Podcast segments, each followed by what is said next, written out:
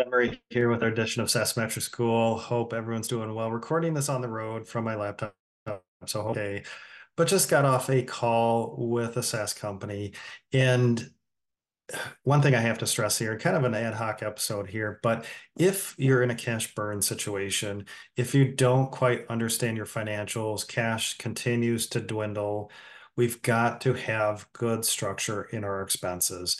Revenue, even if revenue structured poorly, at least it's in its own spot on the P&L. We can figure out how much revenue we're posting a month, how much revenue we are invoicing. But expenses, if we have a big bucket of expenses, if we have wages coded to the wrong departments, if we have commingled departments where we're combined departments that don't make sense to combine on the P&L, we will not have the visibility to improve the cash burn situation in our SaaS company.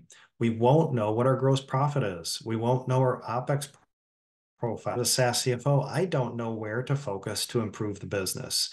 And this is pretty common. I talk about this over and over. Step one of your financial journey is setting up your chart of accounts so it's SaaSified. Step two is creating the proper SaaS P&L. If you followed step one, there's a sequential order to this process that I teach in my webinars. I teach in my SaaS Metrics course.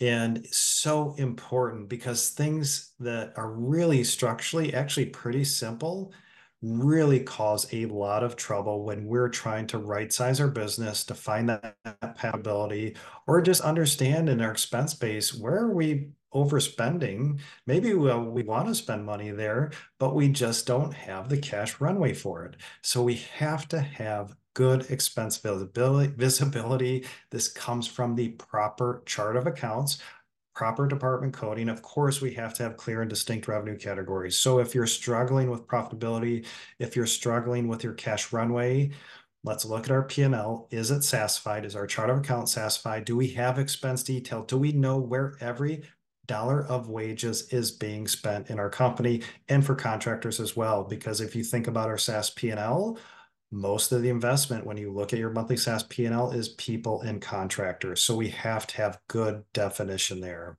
So a little bit of an ad hoc episode, but again, I've talked about this before, but it's so important. Step one, your accounting foundation, that detail. Step two, your SaaS P&L. And with that, without even metrics yet, we can make informed decisions.